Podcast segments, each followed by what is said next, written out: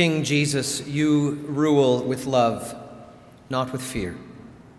Your kingdom power is exercised in weakness and in vulnerability, not in violence or strength.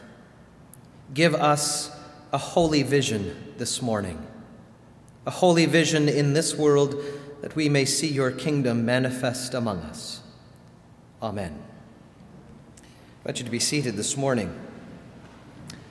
I had said back in the season of Advent, early in Advent, that one of the greatest dangers the church faces, especially this time of year around Christmas, is sentimentalism. Sentimentalism has the power to deflate the faith, to take the edge off it, and to turn it into, as Karl Marx once famously said, an opiate for the people, a comfy and merry faith, but one completely disconnected from reality. It was John the Baptist in Advent with his brood of vipers rhetoric that disabused us of a sentimental faith. Well, on this side of Christmas, it is the harrowing story of King Herod's infanticide as he confronts the lordship of Jesus with the fear that is latent within any grip on political power in this world. The slaughter of the innocents, as the story has come to be known, is a Christmas story. And it's a Christmas story which corrects us of any notions that Christmas is all about the cute and the cuddly. No, Christmas, the incarnation of God among us, is about the realness of our humanity and about the rawness of our humanity. It is about God enfleshed in the violence and mire of our world. Herod the Great, he was a puppet king.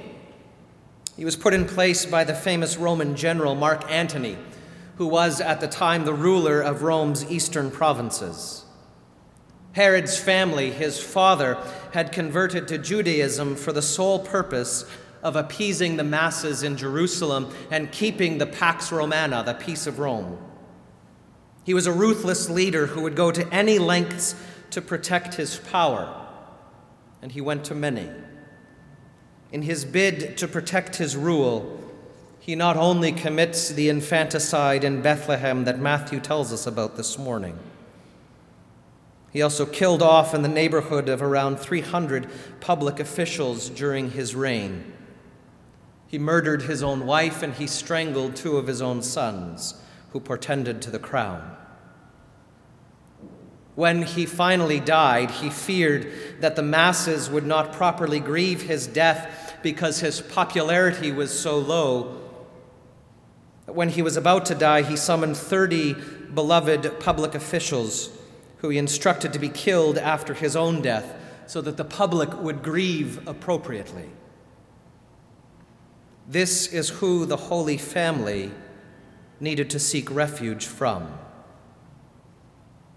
Mary, Joseph, and the baby, Jesus, they fled to pagan Egypt where they found asylum. Now, the irony in the flight to Egypt is not lost on me. In fact, it's quite remarkable in the scriptures. The infant Son of God, the very Son of Israel, fled as a displaced refugee to Egypt, Israel's sworn and symbolic enemy that had oppressed the Hebrew people for 430 years. It's also the place where Pharaoh had unleashed his own infanticide against the firstborn Israelite children. This became a refuge for Jesus and his family. And it was Herod's fear and violence that drove the Holy Family into Egypt. This Herod the Great knew a threat to his power and so did every Herod since. In total, throughout the New Testament, there were five of them. This Herod they called great died shortly after Jesus was born. His older son, Archelaus, born of his wife Malthace, we heard about this morning, He reigned only a few years. He was deposed as Herod when Jesus was about six years old. Then there's Herod's younger son by the same wife, Malchus, Herod the Tetrarch. He's famous for having murdered John the Baptist on a dinner party dare because John denounced his affair with his own brother's wife. He is also the Herod was known for his encounter with Jesus at his trial. And then there's King Herod Agrippa. He's the grandson of Herod the Great. He murdered James and tried to murder Peter as well. Finally, there was King Herod Agrippa's son, also named Agrippa the Younger, who bantered with Paul later in the book of Acts amidst great pomp and exclaimed that Paul was trying to convert him. It is not an accident of history that Jesus and his followers embodied a threat to these Herods. It's not an accident of history that they went to the lengths that they did to stop Jesus and his followers. It is not an accident of history because Jesus claimed lordship, he claimed kingship. The Magi, the other actors in the story, which we'll hear more about next week at Epiphany, the Magi knew this. They worshiped Jesus.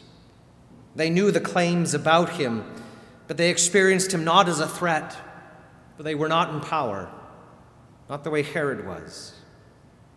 They only experience Jesus as a gift.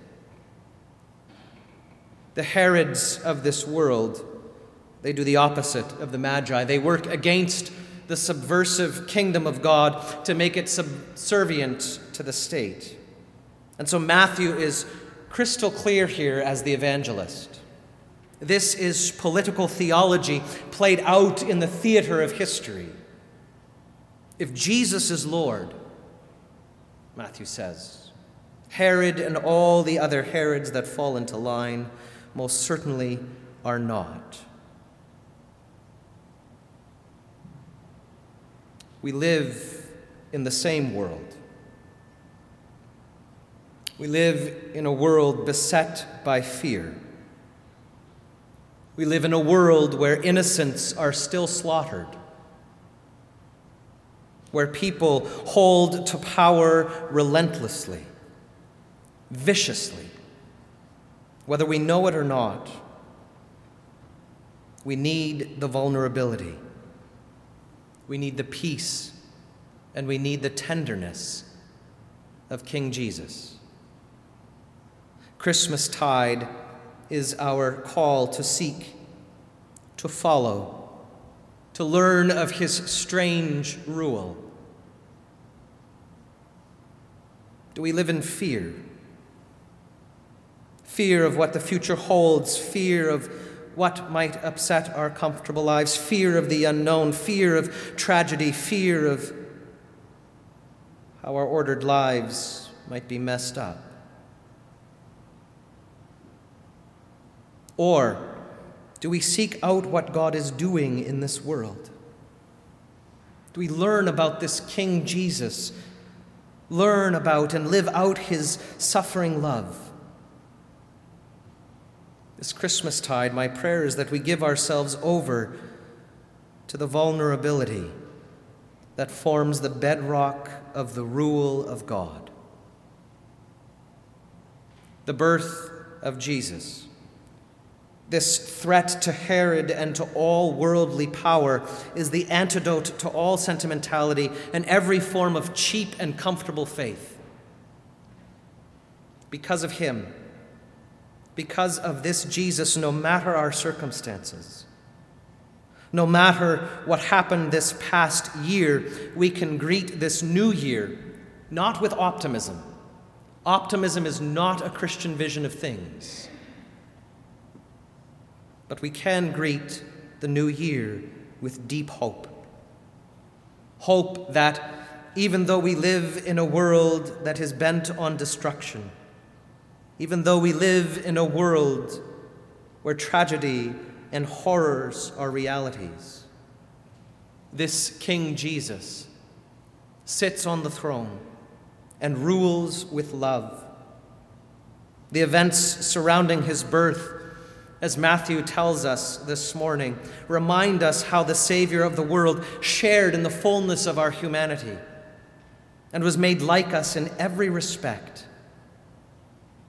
As we heard from the letter to the Hebrews this morning, because he himself suffered our every pain and every sorrow of the world, he is able to help those who suffer. You, me, indeed this world. Thanks be to God. Amen.